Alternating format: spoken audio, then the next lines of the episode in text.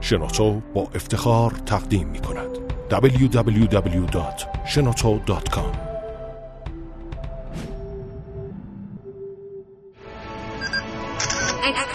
کاوشگر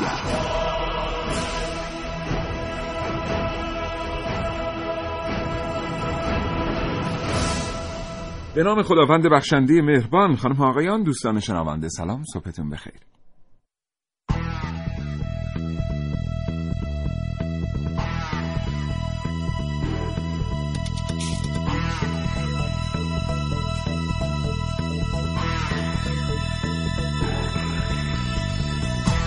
کاوشگر رو میشنوید. زنده از رادیو جوان.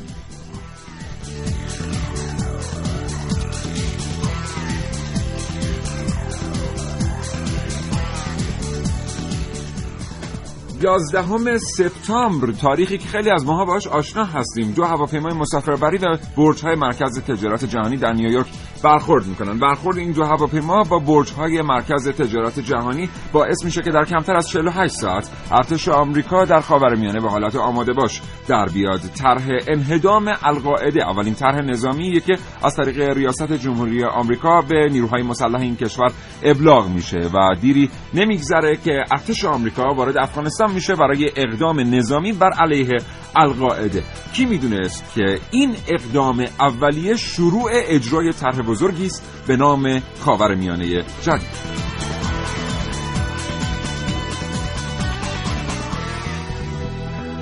این برنامه از کاوشگر درباره خاورمیانه بزرگ بشنوید.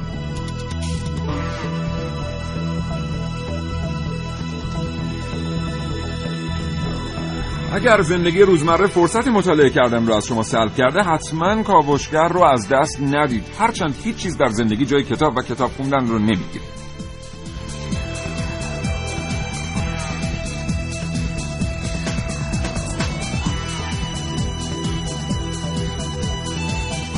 یادتون باشه که همواره می‌تونید اطلاعات خودتون رو با شنوندگان کاوشگر به اشتراک بگذارید. برای به اشتراک گذاشتن اطلاعاتتون کافیه تماس بگیرید با دو چهل هزار و دو پنجاه هزار که دو شماره تلفن برنامه کاوشگر هستن و همینطور می‌تونید پیامک ارسال کنید به شماره سی هزار هشتصد و هشتاد و یک.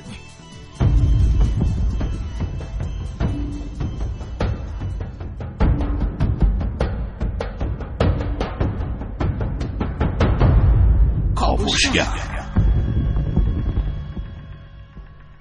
بله طرح خاورمیانه بزرگ از کجا آمد؟ تفاوت این طرح با طرح خاورمیانه جدید چیست؟ چرا کشورها باید در غرب آسیا تجزیه بشن؟ دلیل اصلی حضور نظامی کشورهای غربی در این منطقه از دنیا چیه و چرا گروهک های تروریستی مثل القاعده و داعش انقدر سریع رشد می‌کنن و می‌تونن فتوحات بسیاری داشته باشن؟ اینها و خیلی چیزهای دیگر رو در کاوشگر امروز خواهید شنید.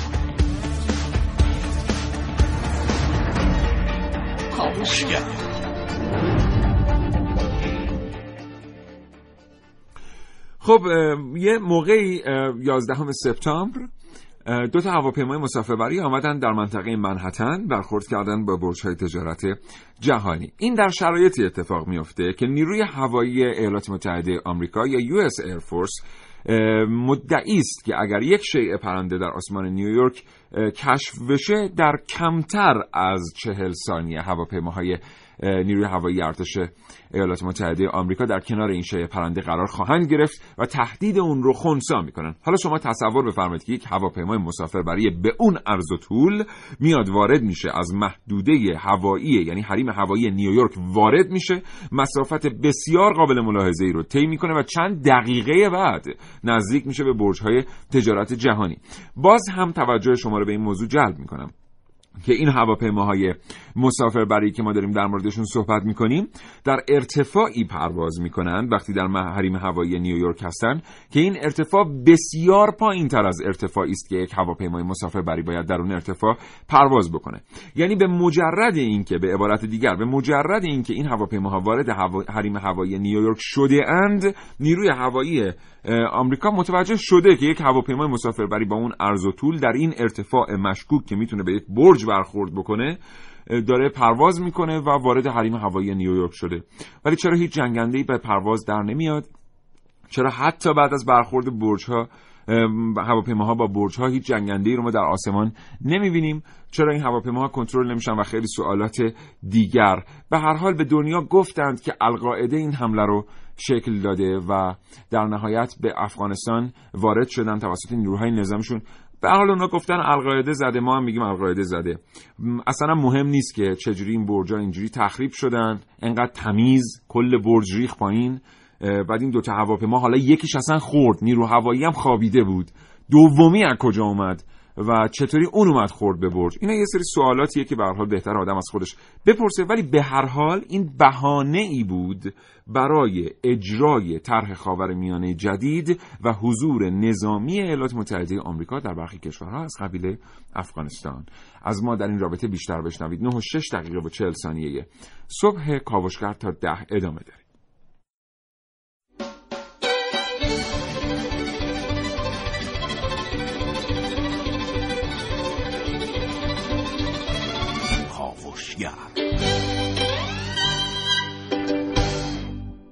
آمریکا خیلی وقت پیش دلش می‌خواست که چند تا پایگاه نظامی خیلی ویژه در افغانستان داشته باشه. خب خیلی خوب می‌دونیم از طرفی که آمریکا القاعده رو ایجاد کرد برای اینکه بتونه در مقابل اتحاد جماهیر شوروی بیسته. القاعده نقش خودش رو در مقابل اتحاد جماهیر شوروی بازی کرد و ارتش این کشور رو در افغانستان کاملا زمینگیر کرد. پس از اینکه اتحاد جماهیر شوروی فرو پاشید القاعده دچار یک دگرگونی درونی شد. این دگرگونی درونی به ترتیبی از دست ایالات متحده آمریکا خارج بود. القاعده فکر کرد که حالا دشمن جدید او خود آمریکایی ها هستند. این موضوعی بود که آمریکایی ها اصلا بهش علاقمند نبودند به همین دلیل یک تقابلی ایجاد شد میان القاعده و ایالات متحده آمریکا و از اون زمان آمریکایی ها متنصر فرصتی بودن تا بتونن این گروه تروریستی خود ساخته رو از بین ببرن. وقتی که موضوع طرح خاورمیانه بزرگ مطرح شد یک هدف از بین بردن القاعده بود که یک هدف قدیمی به حساب میومد هدف دوم حضور نظامی در منطقه بود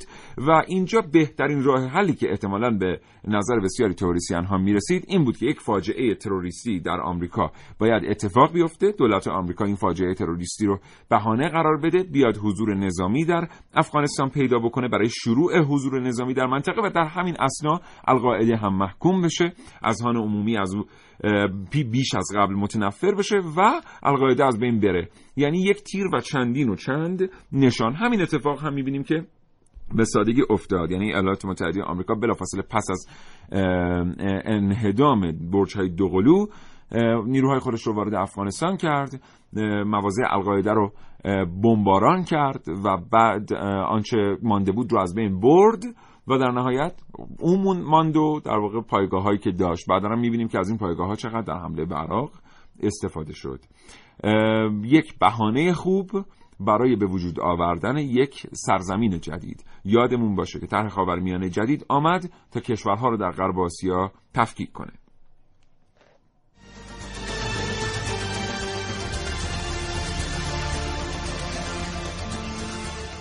پروژه آمریکایی صهیونیستی خاورمیانه بزرگ که در سال 2001 توسط کارشناسان سازمانهای پژوهشی آمریکا تنظیم و مورد تایید دولت این کشور قرار گرفت در برگیرنده ابعاد و اهداف سیاسی، اقتصادی و فرهنگی بسیاری در قبال کشورهای خاورمیانه به ویژه مسلمانان است. این طرح که با نگاه توسعه غربی و بر مبنای پذیرفتن عقب ماندگی کشورهای واقع در این منطقه تدوین شده به ظاهر سعی دارد با اجرای اصلاحات اساسی در بنیانهای سیاسی، اقتصادی و فرهنگی جوامع مسلمان این عقب افتادگی را جبران کند.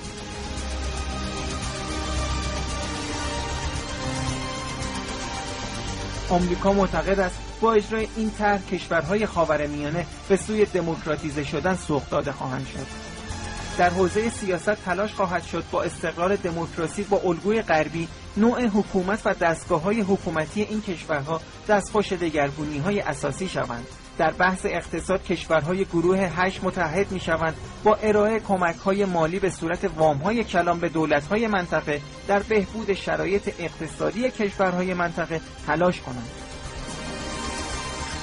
و در حوزه فرهنگی نیز سعی می شود با ارائه یک الگوی فرهنگی و تغییر در ساختارهای فرهنگی کشورهای مسلمان خاورمیانه مردم این کشور را به سوی فرهنگ غرب پیش ببرند.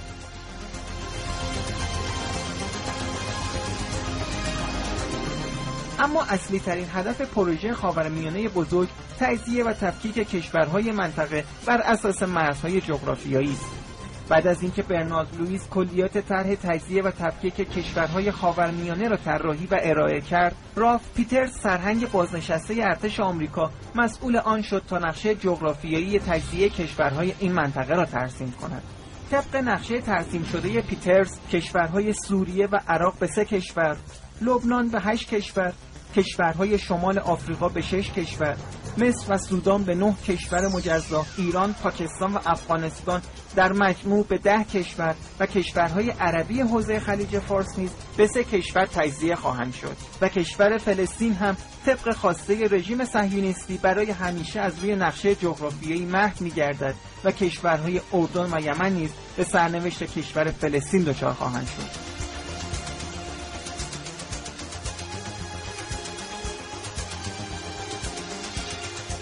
به عقیده بسیاری از کارشناسان طرح خاورمیانه بزرگ را باید یک طرح امپریالیستی با چهره و ظاهری دموکراتیک دانست که تنها یک هدف را دنبال می کند تفکیک و تجزیه کشورهای بزرگ و تاثیرگذار منطقه به کشورهای کوچک و ضعیف در راستای گسترش مساحت عراضی رژیم اشغالگر قدس و بر اساس رویای حکومت صهیونیستی از نیل تا فرات.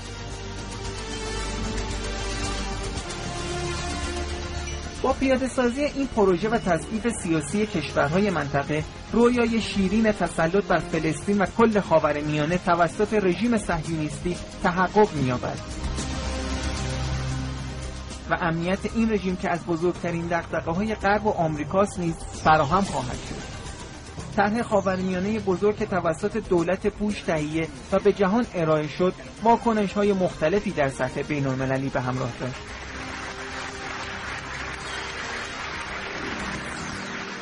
اروپا نسبت به عملی بودن این طرح شک داشت و نگران این مسئله بود که سیاست جدید کاخ سفید موجب تشدید بیثباتی و فروپاشی دولت‌های منطقه شده و نومحافظه کاران آمریکایی با استفاده از این پروژه ابتکار عمل را در خاورمیانه به دست گیرند.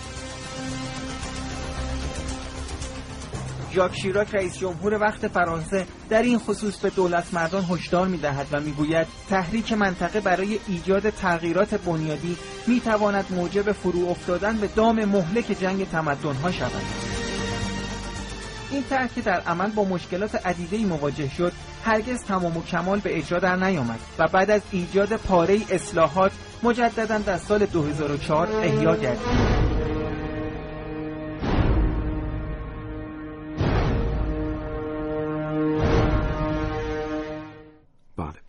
خب اگر که ما بیایم به نقشه های استراتژیک در دنیا نگاه کنیم می‌بینیم که در غرب آسیا یک بیزی رسم شده که بهش بیزی استراتژیک گفته میشه استراتژیک الیپس این بیزی استراتژیک به چند دلیل استراتژیک یکی اینکه بالغ بر 90 درصد انرژی های جهان در این بیزی استراتژیک متمرکز شدن. دوم اینکه در جنوب این بیزی استراتژیک آبهای آزاد قرار داره. در شمالش بلوک شرق قرار داره و در واقع میشه گفت روسیه. در غرب این بیزی استراتژیک یک نوع خاصی از بازار وجود داره و در شرق نوع خاص دیگری از بازار. یعنی اگر که ما یک چهار راه ترسیم بکنیم روی این بیزی استراتژیک می‌بینیم که هر آنچه که هر در واقع از نظر انرژی و ترانزیتی لازمه توی این بیزی استراتژیک وجود داره. ایران هم در قلب این بیزی استراتژیک واقع شده. حالا چرا اصلا این کشورها باید تجزیه بشن و انقدر کشورهای کوچیکی بشن؟ به خاطر اینکه بسیاری از این منابع در اختیار کشورهای غرب آسیاییه. و این کشورهای غرب آسیایی برخی کشورهای مقتدری هستند. مثلا جمهوری اسلامی ایران به سادگی منابع خودش رو به رایگان در اختیار رژیم صهیونیستی یا اتحاد در واقع میشه گفت ایالات متحده آمریکا قرار نمیده. هرگز این کار رو نخواهد کرد. یا خیلی کشورهای دیگر که به حال دولت مستقلی دارن مثل پاکستان خیلی کشورهای دیگر مثل افغانستان سابق مثل در واقع عراق مثل یمن مثل اردن به هر حال یک نظامی دارن و این نظام تحت چارچوب هایی و بر اساس چارچوب ها و قوانینی منابع خودش رو در اختیار دنیا قرار میده. اما حالا اگر غربی ها بیان طرحی رو دنبال بکنن در غرب آسیا که این طرح منجر به این بشه که کشورهای بزرگ تقسیم بشن به کشورهای خیلی کوچکتر. این کشورهای کوچکتر از اقتدار نظامی و امنیتی بسیار کمتری برخوردار خواهند بود و این کشورهای کوچکتر خیلی ساده تر استثمار کردنشون و در اختیار گرفتن منابع طبیعیشون. وقتی شما قراره که به منابع دارخوئن فکر کنید مثلا در ایران به منابع نفتی و گازی دارخوئن و فکر بکنید که خب برای دستیابی به این منابع بسیار ارزشمند و عظیم باید از صدی به نام جمهوری اسلامی ایران بگذرید کار قدری سخت میشه. ولی اگر فکر بکنید که جمهوری اسلامی ایران به شش کشور تجزیه بشه و این شش کشور احتمالا دائما با هم مشکلاتی داشته باشن و همین ارتش کوچکی هم که دارن درگیر مشکلات بین خود کشورها باشه اون وقت دیگه فکر کردن به دارخوین که در یکی از این شش کشور قرار گرفته و کسی هم نمی‌تونه ازش دفاع کنه کار خیلی سختی نیست. بنابراین تجزیه کشورها و تفکیک اونها از هم یکی از اهداف اصلی طرح خاورمیانه بزرگه و هدف اصلی از تجزیه هم دستیابی ساده تر به منابعیه که در خاورمیانه بزرگ در خاورمیانه در واقع جدید به دست می‌تونه بیاد برای غرب. امیدوارم که فرصت داشته باشید تا حوالی ساعت ده صبح ما رو بشنوید. اگرم اطلاعاتی در این باره دارید تماس بگیرید با ما به اشتراک بگذارید. 224000 تماس تلفنی شما رو دریافت می‌کنه. 3881 هم در واقع پیامک های شما رو. همینطور با ما تماس بگیرید. به ما بگید به نظر شما واقعا القاعده اون دو تا هواپیما رو زد به برج های دوقلو در ایالات متحده آمریکا. یعنی نیرو هوایی آمریکا برقش رفته بود یا راداراش کار نمی‌کرد. چه اتفاقی افتاد؟ اتفاقات خیلی کوچکتر از این رو ما می‌بینیم که خود نیروی هوایی آمریکا میگه که هیچ پشه ای در آسمان نمی‌تونه پرواز بکنه که های آمریکایی او رو نبینن یا ازش بیخبر باشن. ولی واقعا چطور دو تا هواپیما اونم با فاصله زمانی میان در حریم هوایی یکی از استراتژیک ترین شهرهای جهان وارد میشن و به یکی از استراتژیک ترین ساختمان های جهان برخورد می‌کنن. با ما تماس بگیرین. 224000 شما چی فکر می‌کنید؟ 3881 پیامک های شما رو دریافت می‌کنه.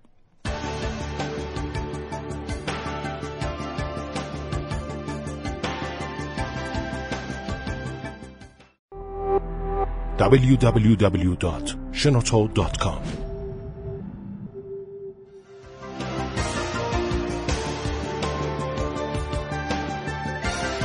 خب، تجربه تاریخی منطقه نشون داده که وقتی کشورها تجزیه میشن بر اساس قومی و یا مذهبی کشمکش های بین اونها بیشتر خواهد شد. مثل اتفاق هند و پاکستان. دقیقا همین. الان شما ببینید چند سال ما بحث کشمیر رو داریم بحث پاکستان و هند رو داریم و مسائل مختلفی که در منطقه است. الان تو لیبی تجزیه رو دارن دنبال می‌کنن. شما ببینید وقتی یک کشور با اون عظمت با اون منابع یک دفعه تجزیه میشه کشورهای کوچیک قابل کنترل تر قابل استعمارتر قابل نفوذتر و خطری هم برای نه غرب خواهند داشت و نه برای رژیم صهیونیستی پس تجزیه یکی از مهمترین عواملی است که دنبال می‌کنه. اما اینکه بعضیا فکر می‌کنن خب کردا همه با هم جمع بشن بشن یه جا. شیعیان جمع بشن بشن یه جا.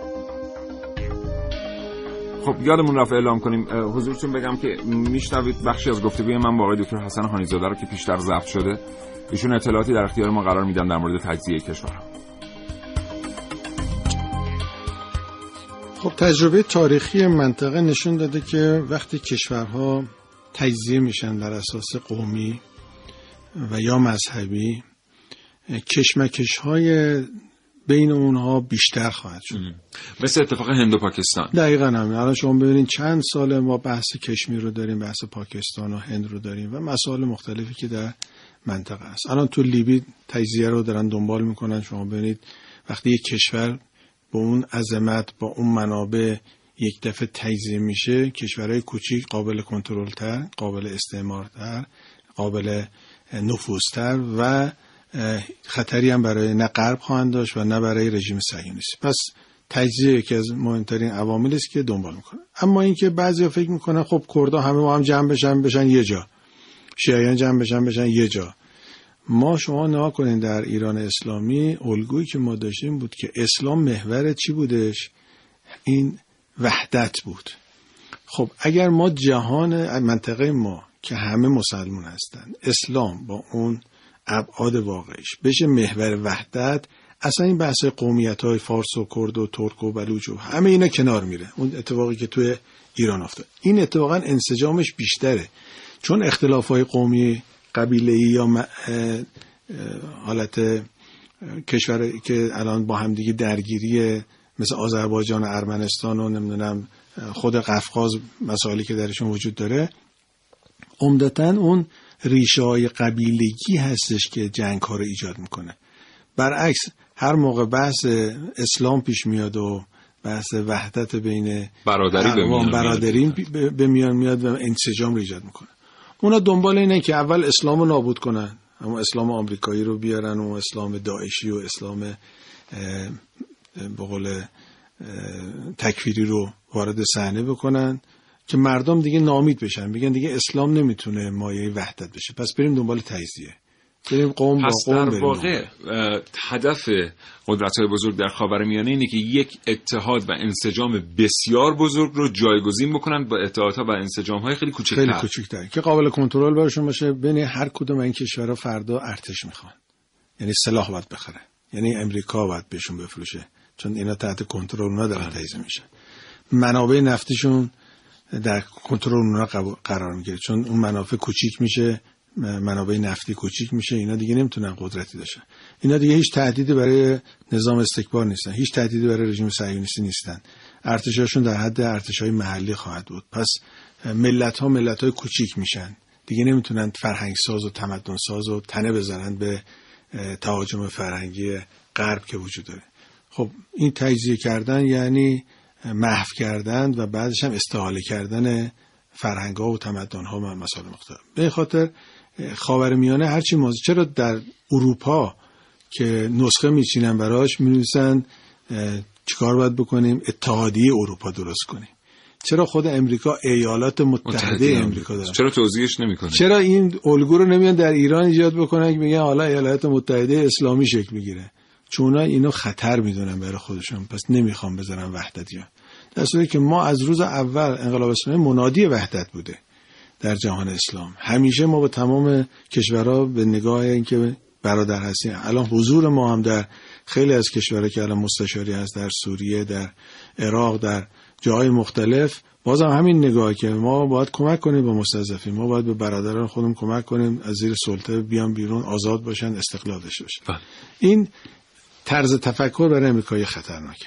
به خاطر اونا نخواهند گذاشت که کشورهای اسلامی متحد بشن. و این اتحادشون چون به ضرر سیاست های غرب خواهد بود اینو عوض می‌کنن با یک انسجام قومی. قومی و کوچیک. یه اظهار نظری رو روی اینترنت می‌دیدم در پای یکی از مقالات. یکی از اساتید دانشگاه بیرمنگام گفته بودن که برای اینکه بشه خاور میانه جدید رو جا انداخت اول باید خاورمیانه جدید رو در اذهان ساکنین خاورمیانه تشکیل داد. پشت یه همچین اظهار نظر عجیبی چی هست؟ نه درسته. ببینید امریکایی ها الان 7 ساله از زمان بیداری اسلامی که کلید خورد دارن ذهن همه مردم منطقه رو خسته می‌کنن. از اینکه این وضعیت موجود دیگه قابل قبول نیست. همش جنگ خونریزی آوارگی هستش اقتصاد داره نابود میشه منطقه با جنگ و خونریزی مواجه هستش و این مسائل دیگه در ذهن روشنفکرا روش ذهن سیاستمدارا ذهن کسانی که تصمیم ساز یا تصمیم گیرن رو داره خسته می‌کنه. به اینکه دیگه راه فرار چیه؟ راه نجات چیه؟ به این نقطه برسن که این نسخه که غربی ها چیدن برای منطقه این خوبه. بریم اینو حلش کنیم تمام بشه بره. این دقیقا در همون روش ها و شیوه های استراتژیست ها هستش که برای اینکه شما یک استراتژی رو به نتیجه برسونی و به هدف برسونی باید اول این رو در ذهن تک تک آهاد اون واحدهای انسانی طوری طراحی بکنی که اونها در ذهنشون بپذیرن. وقتی پذیرفتن استراتژی محقق خواهد شد. شما یه اشاره کردید به سال 2010 به عنوان مبدع فعالیت جدی در منطقه.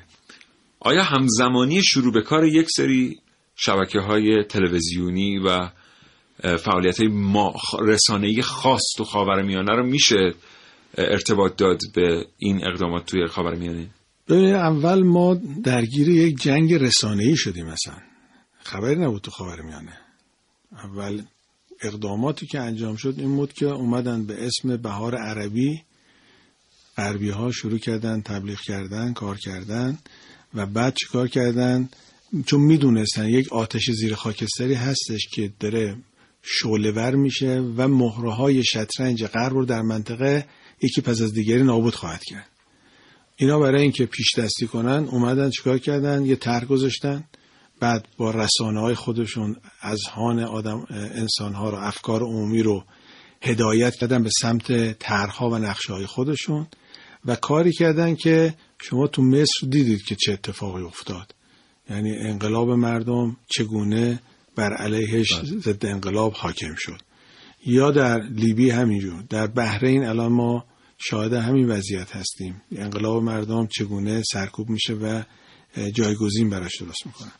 به نظر من اولین جنگ در رسانه ها شروع شد و پس از اینکه در رسانه ها اونها احساس کردن پیروز شدن در صحنه عملیاتی وارد اقدامات عملیاتی شدن. ما داریم در مورد تجزیه یک سرزمین صحبت می‌کنیم سرزمینی که ساکنینی داره.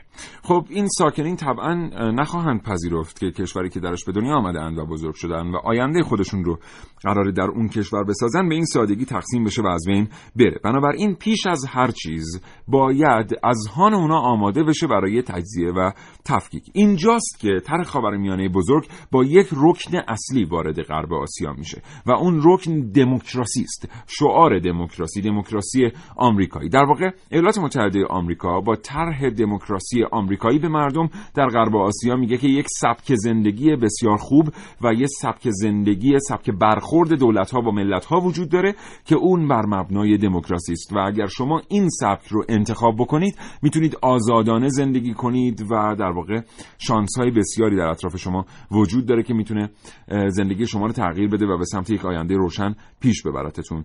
تبلیغ برای دموکراسی آمریکایی در محصولات فرهنگی باعث میشه که کم کم مردم در غرب آسیا بپذیرند که هیچ چیز بهتر از دموکراسی آمریکایی در دنیا وجود نداره. آزادی یعنی آنچه در ایالات متحده آمریکا در جریانه و هر کشوری که این رو پذیرفته اکنون آزاده. خب خیلی مسائل هم وجود داره که میشه بهش پرداخت و در موردش صحبت کرد. مثلا شما ببینید الان خیلی زیرساخت ها در کشور افغانستان داره توسط آمریکایی ها به ترتیبی فراهم میشه و تأسیس میشه. همین افغانستانی که الان آمریکایی ها دارن درش کار می‌کنن به زودی زود ما شاهد خواهیم بود که یک سری اتفاقات فرهنگی خاص براش میفته مثلا کنسرت های موسیقی در سطح جهانی برگزار میشه و شبکه بی بی سی میاد کنسرت یک خواننده افغان رو چند بار گزارشش رو پخش می‌کنه. حالا خیلی ها ممکنه در ایران هم مخاطب وبسایت شبکه بی بی سی باشن فکر می‌کنم همین الان همین خبر روی سایت بی بی سی هست. ما ناگهان میایم می‌بینیم در یکی از ساعتهای پیک خبری یک گزارش بسیار مفصلی پخش میشه از اینکه فلان خواننده افغان با فلان خواننده تاجیک قرار یک کنسرتی رو برگزار بکنن در این سطح در دنیا.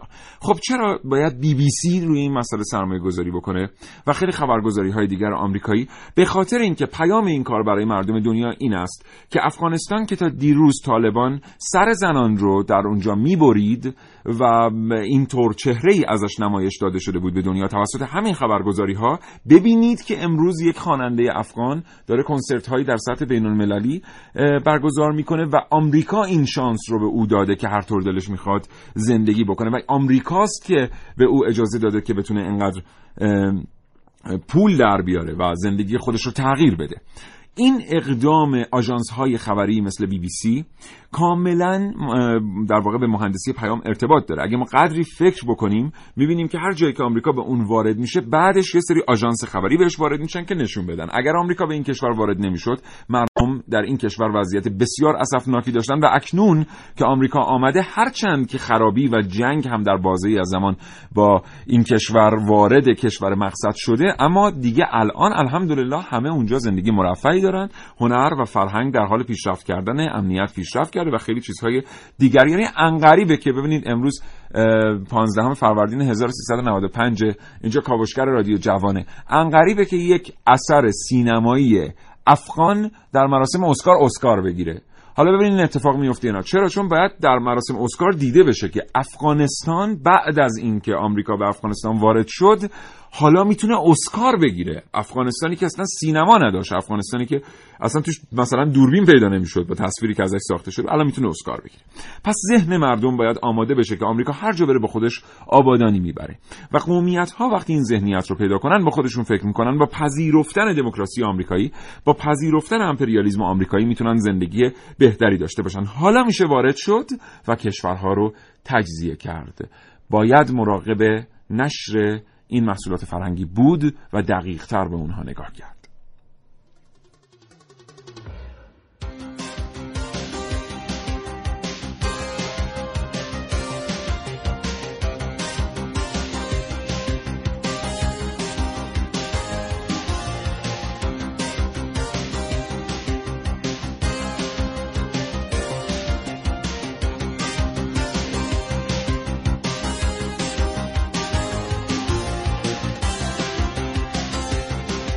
خب امروز از شما پرسیدیم به نظر شما اون دو تا هواپیمایی که در حادثه 11 سپتامبر برخورد کردن با برج‌های دوقلو مرکز تجارت جهانی نیویورک چجوری تونستن از دست نیروی هوایی ایالات متحده آمریکا در برن که مدعی پشه رو روی هوا می‌زنه مثلا؟ و به نظر شما برقشون رفته بود رادارشون خراب بود. چه اتفاقی افتاد که دو تا هواپیما اونم یعنی بعد از اینکه یکی برخورد کرد هیچ جنگنده ای از زمین بلند نشد تا دومی هم آمد و به خوبی و خوشی برخورد کرد. بعد هواپیما از اون بالا برخورد می‌کنه به برج برج از این پایین میریزه. به هر حال جل الخالق به نظر شما چجوری؟ یعنی واقعا این ممکن بود. 3881 پیامکاتون رو دریافت می‌کنه. اگر تلفن می‌خواید بزنید 224000 و 2250 در اختیار شماست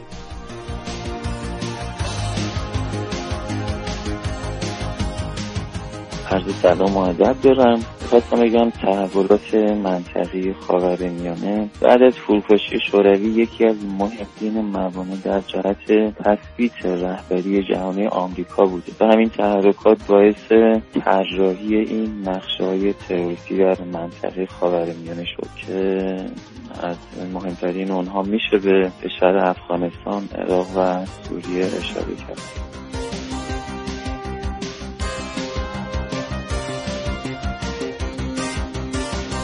وحید بشیری هم به نکته جالبی اشاره کرده. قبل از 11 سپتامبر برج های دوقلو رو یه نفر یهودی می‌خره و تمام این برج ها رو بیمه می‌کنه نزد یکی از بزرگترین شرکت های بیمه دنیا. برج ها که نابود میشن پول ساختمان ها از اون شرکت وصول میشه ولی اون شرکت بیمه ورشکست میشه. یعنی شما تصور بکنید اون یهودیایی که برج ها رو نابود کردن یه جوری نابود کردن پولش هم خودشون ندادن. پولش هم یه شرکت بیمه داد.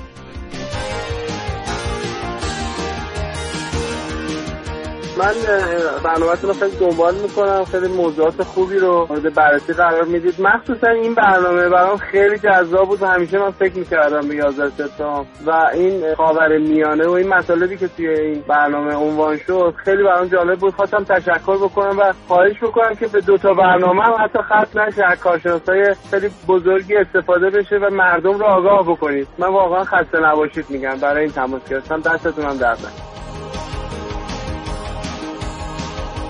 خیلی محبت دارین لطف دارین متشکرم.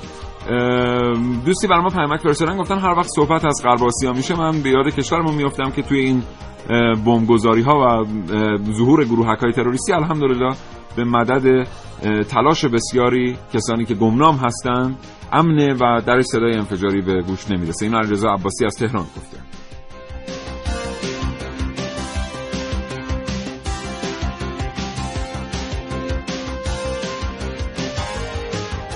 سلام تشکر می‌کنم از برنامه بسیار بسیار خوبتون من این موضوعی که شما میگین راجع به حمله به برج‌های دوقلوی آمریکا اینا افراد از پرورده خودشون بودن افرادی بودن که واقعا از خلاهای همون اطلاعاتیشون یا همون مقادیشون یا راداریشون اطلاع داشتن. بعدش هم هر چیزی ممکنه به پیش بیاد. بله. خب خیلی دیگه برای ما پیامک فرستادن. بیشتر گفتن که من یه فیلم مثلا دوستی گفته من یه فیلم دارم که دانشمندان آمریکایی اثبات می‌کنن که برخورد هواپیما با برج‌ها کاملا ساختگی بوده و برخی افراد که در واقع این اظهار نظر رو کردن هم به طرز مشکوکی ناپدید شدن. هر آدم عاقلی دوست دیگری گفته متوجه میشه که این یک بازیه. ببینین اصلا بیاین در مورد قوانین مربوط به ترافیک هوایی صحبت کنیم. من یعنی واقعا فکر می‌کنم چطور از هان عمومی تونست 11 سپتامبر رو بپذیره. خیلی ساده است. یه هواپیمای مسافربری از تهران پرواز می‌کنه بره به شیراز. در تمام مسیر بر روی رادار این هواپیمای مسافربری دیده میشه. باید یک traffic line یا یک خط هوایی مشخص رو طی بکنه که بارها چک میشه. حالا شما تصور بفرمایید در میانه مسیر این 90 درجه انحراف پیدا کنه. از همونجا سامانه های هوایی می‌فهمن که یک هواپیمای به اون عرض و طول خارج شده از traffic line و به کدوم سمت میره و الان کجاست. حالا شما فکر بکنید که در ایالات متحده آمریکا هواپیما اومده تو حریم نیویورک 5 دقیقه در آسمان نیویورک در ارتفاع بسیار پایین پرواز کرده بعد قشنگ خورده به برج دوقلو هیچ کس هم نگفته که کجا میری چجوری میری. تازه اولی خورده دومی هم دوباره پشت سرش اومده خورده. خیلی جالبه واقعا.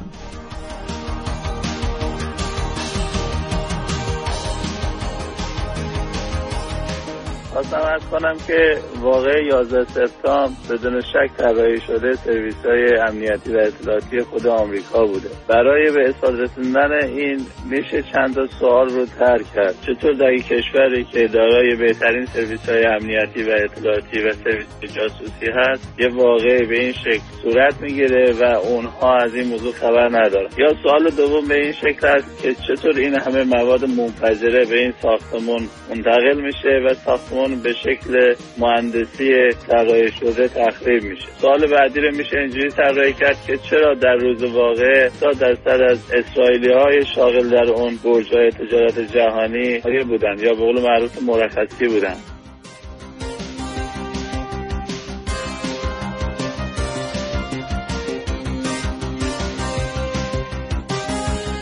سپاسگزارم حتی اصلا یه اطلاعاتی وجود داره یا آماری وجود داره که میگه که اصلا همشون غایب بودن. یعنی هیچ اسرائیلی در برج تجارت جهانی وجود نداشته اون روز. هیچ هیچ. همشون مرخصی بودن و رفته بودن. حالا چجوری شما نمی‌دونیم. این دوستمون هم که اشاره خیلی خوبی داشتن به تخریب برج ها از پایین. خب به حال بازم ما تکرار می‌کنیم. اگه هواپیما از اون بالای برج بخوره به برج برج از پایین نمیریزه. ما اینجا در کاوشگر پول نداشتیم. اگه پول داشتیم یه بار این برج رو میساختیم. یه هواپیما بهش می‌زدیم. شما ببینید که اگه هواپیما بخوره به برج همون بالای برج اب میره. اصلا این برج کلیش تو زمینه. اونجوری نمیریزه که این آرد بیاد پایین که. مواد منفجره جایگذاری شده در پی برج همزمان با برخورد هواپیماها به برج منفجر میشن. و همین الان می‌تونید برید اطلاعاتش رو ببینید. عکس هایی که گرفته شده از پی برج. کاش یه مهندس عمران الان به ما زنگ بزنه. بگه که چجوری میشه از روی این عکس ها فهمید که این پایه ها و ستون ها ذوب شدند در اثر انفجار مواد منفجره داخل خود برج که خیلی مهندسی طراحی شده بودن.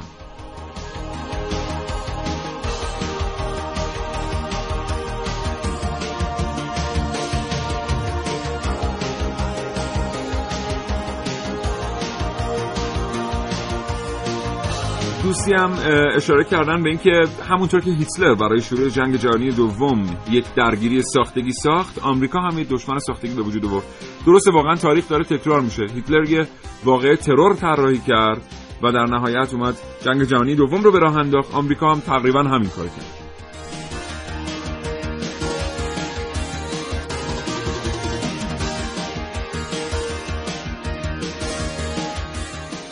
بله اما یه چیزی رو آمریکایی ها برای اجرای طرح خاورمیانه بزرگ دقیق حساب نکردن. حساب کردن و خوب تقریبا میشه گفت که خیلی جاها موفق بودن. ولی باز یه مشکلاتی براشون پیش اومد که مجبور شدن برنامه‌شون رو تغییر بدن. اونم وضعیت فرهنگی غرب آسیاست. به خاطر اینکه بسیاری از کشورهایی که آمریکایی ها شیوه نظامی بهش وارد شدن وضعیت فرهنگی بسیار خاصی داره و مردمش در شرایط خاص واکنش های خیلی خاصی نشون میدن. که این شرایط خاص تا ایجاد نشه نمیشه دقیقا در مورد واکنش مردم هم نظر داد. یکی از این موارد مواردی بود که در عراق اتفاق افتاد. آمریکایی‌ها عراق رو فتح کردند به کمک متحد متحدینشون. اما واقعیت اینه که نتونستن عراق رو اونطور که باید تحت کنترل نگه دارن. اصلا بسیاری از توریسیان ها در خود ایالات متحده آمریکا معتقد هستند اینکه داعش حمایت شد برای رفتن به سمت استان نفتی الانبار. در عراق دلیلش این بود که ارتش آمریکا نمی‌تونست تسلط کافی بر الانبار در عراق داشته باشه. بنابراین خلایی که ارتش آمریکا ایجاد کرده بود رو داعش باید پر می‌کرد و در مورد خیلی مسائل دیگر هم به همین ترتیب. از سوی دیگر حضور نظامی که قرار بود تمام طرح خاورمیانه بزرگ رو پیش ببره در غرب آسیا یه مقدار ناکارآمد شد یه جاهایی. چرا؟ چون مثلا توجیه کافی برای حمله نظامی ارتش آمریکا به کشور سوریه وجود نداشت. اینجا باید گروهکای تروریستی دیگری به وجود می آمدند که بتونن برن داخل سوریه بجنگن مثلا یا برن فلان کشور را ناامن کنن. اینجا دیگه ارتش کار نمی‌کرد. بنابراین به تغییر در برنامه نیاز بود. یادمونم نره که تمام کارهایی که در غرب آسیا انجام شد در جهت اجرای طرح خاورمیانه بزرگ با قدرت سخت انجام نشد. یعنی همه اینا نیومد با توپ و تانک و هواپیماها و اینها انجام بشه. برخی از این کارها کاملا فرهنگی انجام شد و کاملا فرهنگی هم جواب داد. ببینید در اتفاقی که در مصر افتاد و در اتفاقی که بعدا در عراق افتاد میگن یکی از دو سلاح اصلی که جنگ رو پیش برد و اذهان عمومی رو کنترل کرد توییتر بود. یعنی اگر توییتر نبود کلا ماجراهایی که در مصر اتفاق افتاد میچرخید. اگه توییتر نبود در عراق خیلی اتفاقات رخ نمی‌داد. پس قدرت نرم یکی از مهمترین دستاویز هاست. یکی از مهمترین در واقع بهتر بگیم که ابزار هاست که به سادگی ازش استفاده شده تا این لحظه و قطعا برنامه های بیشتری برای استفاده کردن ازش وجود داره.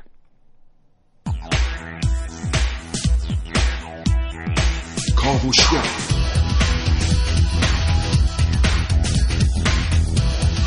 شنبه تا پنج شنبه نه تا ده صبح.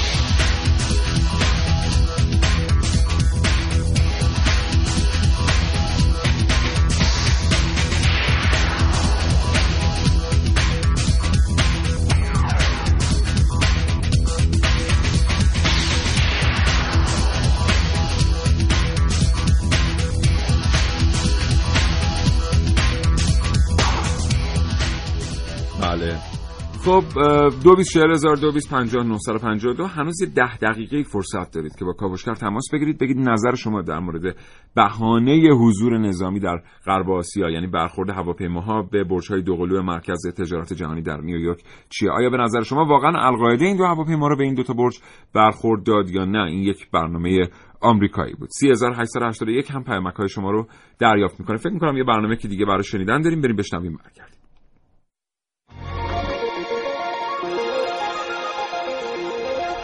یکی از بزرگترین حامیان و طرفداران طرح خاورمیانه جدید بنیاد های سیاسی American Enterprise است. American Enterprise یکی از اسلام ستیزترین مؤسسات فعال حال حاضر آمریکاست که تاکنون تحقیقات بسیاری را پیرامون کشورهای خاورمیانه انجام داده. پژوهش هایی که نتیجه اکثر آنها عمدتا بر حول محور تقویت سیاست های ایجاد تنش های قومی مذهبی در قفقاز، ایران و سایر کشورهای منطقه بوده. این مؤسسه که در سال 1943 در واشنگتن دی سی دایر شد در زمان ریاست جمهوری بوش پسر جان تازه‌ای می‌گیرد و با حمایت های پرزیدنت بوش و به دستور او نیمی از پرسنل عالی رتبه دولت آمریکا با این مؤسسه همکاری بسیار نزدیکی را برقرار می کنند. افرادی مثل پل ولفوویتس معاون وقت پنتاگون مایکل لدین تئوریسین و مشاور خارجی دولت‌های مختلف آمریکا با گرایش های ضد ایرانی ریچارد پر و جیمز وولسی رؤسای اسبق سیاه دیکچنی معاون ارشد جورج بوش و بسیاری دیگر از کارشناسان و سیاستگزاران آمریکایی که همچنان با این مؤسسه در ارتباط هستند و سیاستهای مورد نظر کاخ سفید در خاور میانه را برای آمریکا تحریزی می‌کنند. از دیگر حامیان پروژه خاورمیانه جدید اسپانسرهای جنبش لیبرال هستند. بروس جکسون و جورج سوروس دو تن از بانفوذترین سرمایه داران و سیاستگزاران آمریکایی که هر کدام به نوعی سعی دارند با در نظر گرفتن منافع آمریکا و با استفاده از سرمایه های کلان و نفوذ سیاسی خود جهان را دستخوش دگرگونی های مطلوب آمریکا و خود کنند. بروس جکسون در طی چند سال گذشته با استفاده از نفوذ سیاسی بالا و قدرت مالیش در به راه افتادن جنگهای منطقه‌ای در آسیا و آفریقا نقش تاثیرگذاری داشته و از این طریق موفق شده تا کنون سودهای کلانی را نصیب کارخانه های اصل سازی آمریکا به ویژه کمپانی لاکهید مارتین کند.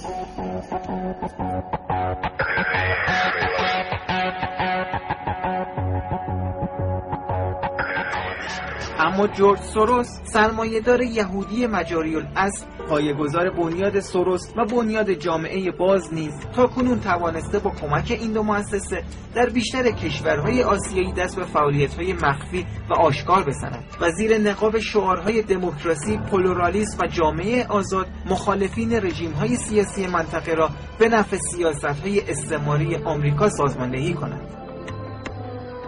در حال حاضر بنیاد سوروس یکی از نهادهای غیر سیاسی است که جنبش های قومی و تجزیه طلبانه در خاورمیانه به ویژه جمهوری آذربایجان را کانالیزه و از این حرکت ها حمایت های سیاسی و مالی می کند.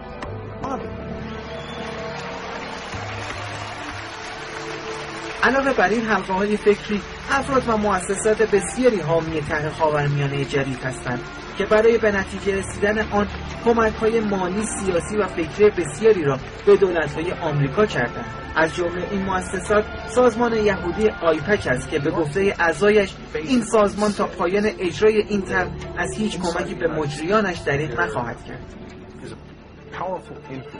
دولت مردان آمریکایی و رژیم صهیونیستی علیرغم تمام تلاشها و بودجه های سنگینی که برای ایجاد تغییرات بنیادی در خاورمیانه هزینه کرده تا کنون موفق نشدند پروژه رویایی خود را طبق برنامه و نقشه های تعیین شده به اجرا درآورند.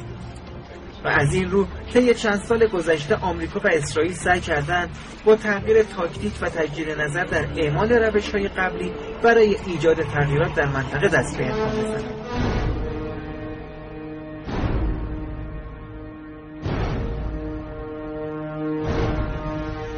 بله. خب امیدوارم که هر کدوم از ما یه وقت کوچیکی بذاریم یه مقداری. مطالعه بکنیم در مورد خاورمیانه بزرگ و خاورمیانه جدید. در مورد دو تا طرحی که قراره از نقطه نظر آمریکایی ها بیاد و زندگی آینده ما رو بسازه. و یادمون باشه که خیلی اتفاقات پیرامون ما میفته و ما این اتفاقات رو از آژانس های خبری دنبال می‌کنیم. خیلی اتفاقات رو از آژانس های خبری داخلی دنبال می‌کنن. خیلی هم میرن سراغ آژانس های خبری غیر ایرانی. حتی اونایی که فارسی زبان هستن. ولی یه نکته ای رو بدونیم. اونم این که هر اتفاقی در خاور میانه میفته یک قطعه از یک پازل بزرگه. و ما بدون دانستن تصویر اصلی اون پازل بزرگ نمی‌تونیم این اتفاقات رو درک بکنیم. یعنی واقعیت اینه که ما تا ندونیم طرح خاورمیانه بزرگ و خاورمیانه جدید این دوتا طرح چه طرحهایی هستن نمی‌تونیم داعش رو درک بکنیم. داعش رو نمیشه در بازه های زمانی کوتاه تعریف کرد. داعش رو نمیشه بر اساس یک جهتگیری تعریفش کرد. داعش رو باید بر اساس نقشی که براش تعیین شده است در نقشه خاورمیانه بزرگ در پروژه خاورمیانه بزرگ تعریف کرد. بر اساس نقش اصلیش. اینجاست که ما می‌بینیم چقدر لازمه که ما سیاست های کلی که برای خاورمیانه در نظر گرفته شده رو بشناسیم. حالا تو این برنامه ما خیلی وقت تلاش کردیم به جای خاورمیانه از غرب استفاده کنیم. اینا من یه توضیح بدم که دلیل این چیه. هرچی ما از خاورمیانه استفاده نکنیم بهتره. بهتره که ما به جاش از عبارت غرب آسیا استفاده کنیم. حتی با اینکه در بسیاری از نقشه میدل ایست یا خاورمیانه آمده. چرا؟ به خاطر اینکه زمانی بریتانیا معتقد بود که یک خاور دور وجود داره نسبت به مبدع خودش. یعنی خودش رو مبدع جغرافیای جهان می‌گرفت و می‌گفت یک خاور دور وجود داره که می‌شدن کشورهای مثل چین و چین تایپه و اینها.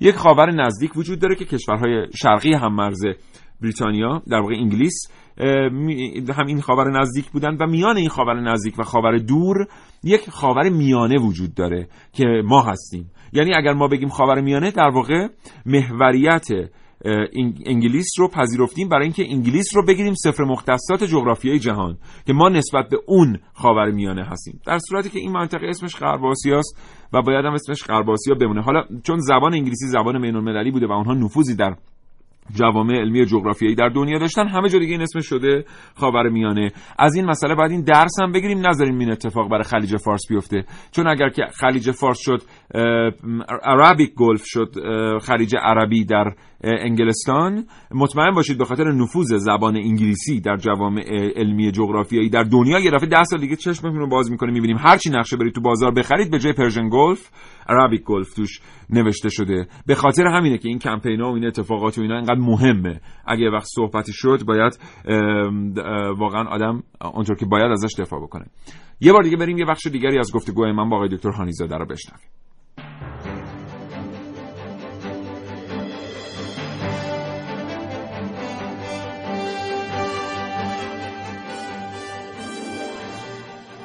خب اگر به موقعیت ژئوپلیتیک منطقه یک نگاهی بندازیم شاید میشه گفت که لفظ خاور میانه یا میدلیست از زمانی آغاز میشه که تقریبا پنجاه سال قبل در زمان ویلسون رئیس جمهور امریکا نقشه تقسیم این منطقه بعد از جنگ جهانی اول خودش رو نشون داد و عملا کشورهای عربی اسلامی و کشورهایی که یک سمتشون به دریای مدیترانه ختم می شد یک سمتشون به خلیج فارس و با توجه به بلوک بندی که اون موقع شرق و غرب نسبت به هم داشتن در بین این دو مجموعه خودش رو نشون می‌داد و عمدتا در غرب آسیاست که الان ما آسیای غرب یا غرب آسیا بهش اطلاق می‌کنیم.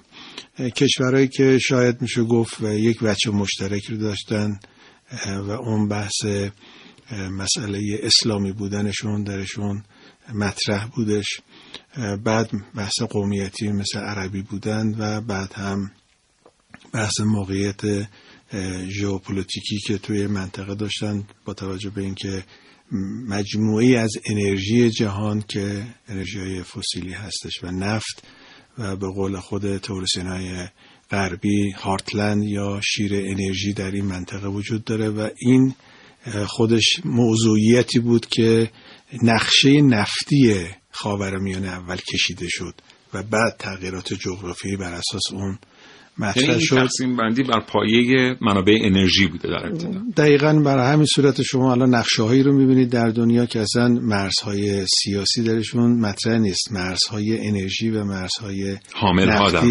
مطرح هستش. و خب بعد از اون تقسیم بندی که در سایس پیکو ترش مطرح شد و کشورهای منطقه رو تقسیم کردن نقاط جغرافیایی رو کشیدن باز هم اگه بریم به اون نگاه کنیم قدرت ها بر اساس منابع نفتی و قدرت انرژی این رو تقسیم بندی کردن. البته این مطلب که الان بحث خاور میانه به این شکل جدید مطرح میشه شاید برمیگرده به تئوری هایی که در امریکا مطرح شد برای تغییرات جغرافیایی در این منطقه و نقشه هایی که برای این کار کشیدن. البته بازیگران صحنه بین المللی هر کدوم برای خودشون یک خاور میانه ای رو تعریف کردن. یعنی امریکایی ها یک تعریفی دارن رژیم صهیونیستی یک تعریفی داره طوری که من به خاطر دارم 20 سال پیش من یک کتابی از شیمون پرز به دستم رسید و دادم ترجمه کردن ترجمه فارسیش هستش.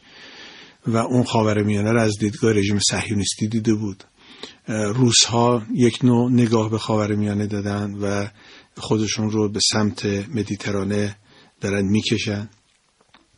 چین یک نگاهی داره در پروژه راه ابریشم چین که الان به عنوان پروژه اصلی چین هست و تا پنجاه سال آینده این پروژه رو دنبال می‌کنن توسعهشون به سمت غرب آسیا و مدیترانه و خاورمیانه که الان مطرح هست داره شکل می‌گیره. و خود امریکا هم که در بحث خاورمیانه همون بحث کنترل انرژی در منطقه رو با روش های مختلفی که تا کنون مورد نظر داشت البته یعنی عذر می‌خوام فرمان شما رو قطع می‌کنم. یعنی تمام این قدرت های سیاسی و اقتصادی که بهشون اشاره کردید تقسیم بندی کنونی رو پذیرفتن اما با اهداف مختلف. بله اونا همه معتقدن که خاور میانه باید تقسیم شود بین قدرت های بزرگ. هر کسی برای خودش یک سهمی رو قائله ولی کشمکش بین این قدرت ها در این محدوده میدان نبردی که الان وجود داره وجود داره. یعنی هم امریکا وارد صحنه شده هم روسیه وارد صحنه شده هم چین به روش های وارد صحنه شده هم رژیم صهیونیستی و همین که خب بالاخره مردم منطقه مقاومت دارن می‌کنن در مقابل این سناریوهایی که براشون کشیده شده. البته اگر به بحث جنگ های صلیبی برگردیم که عمدتا به دنبال این بودن که غربی ها با این روش تسلط خودشون بر این منطقه داشته باشن. تجزیه مذهبی تجزیه قومی یک نوع بیهویتی ایجاد کردن در فرهنگ و تمدنی که بالاخره تمدنهای مثل مصر مثل ایران تمدنهای بسیار بزرگی هستن که خودشون تمدن ساز هستن. همه هدفشون این بودش که متلاشی کنن این پیوندی که در این مجموعه هستش و الان شما شاید هستید که محورهایی رو درست می‌کنند. خب بحث خاورمیانه جدید که مطرح بله. شد اومدن محور عربی غربی عبری رو مطرح کردین. یعنی با وجود رژیم صهیونیستی سازش عرب و اسرائیل و آقای آمریکا هژمونی این منطقه کلا در اختیار غربی ها قرار بگیره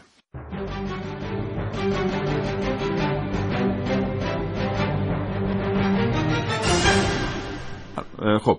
ما از شما درخواست کرده بودیم که اگر مهندس عمران هستین به ما زنگ بزنید و بگید که چجوری در واقع میشه که اون برج هواپیما بخوره به اون بالا. بعد این برج قشنگ اینجوری بیاد پایین از پایین بیاد پایین. از پایین یه جوری یعنی بریزه که هیچی نمونه ازش بشه خاک. یه دوستی با ما تم... البته چند نفر از دوستان تماس گرفتن. این مختصر و مفیدترین تلفنی که خدمتتون پخش می‌کنیم. پرسیدن که آقای موجی پرسید که یه مهندس عمران بیاد رو رو توضیح بده که دلیل ریزش برج تجارت آمریکا رو. خواستم بگم که این ماده ای که استفاده کردن اسمش سیپور هست و تو سازه ای که فولادی طراحی بشه شما می‌تونید با این ماده به راحتی پیراهن و یا مقطع آهنی رو عین پنیر برشش بدید. بله. به هر حال دیگه اینجوری بوده دیگه. یعنی این برجا ریختن. تحلیل های زیادی هم از نظر سازه وجود داره برای روی شبکه اینترنت در دسترستون هست. برید سراغش رو ببینید که چی گیرتون میاد. ولی یه مقدار مطالعه کنیم در مورد بهانه. فرصتمون هم تمومه. موج رادیوتون رو عوض نکنید. کاوشگر تمام میشه. علی نوبخت و فاطمه صداقتی آمدن. محله من و ما میزبان شما خواهند بود. و بعد از این می‌تونید یک ساعت این برنامه رو بشنوید با همکاران من. بنابراین هیچ جا نرین موج رادیوتون رو عوض نکنید. ما با شما خداحافظی می‌کنیم در کاوشگر. رادیو جوان 24 ساعت همراه شماست. امیدوارم این برنامه رو پسندیده باشید. حاصل تلاش من و همکارانم نظرتون رو تأمین کرده باشه. تا فردا نه صبح تندرست باشید انشالله خدا نگهدار.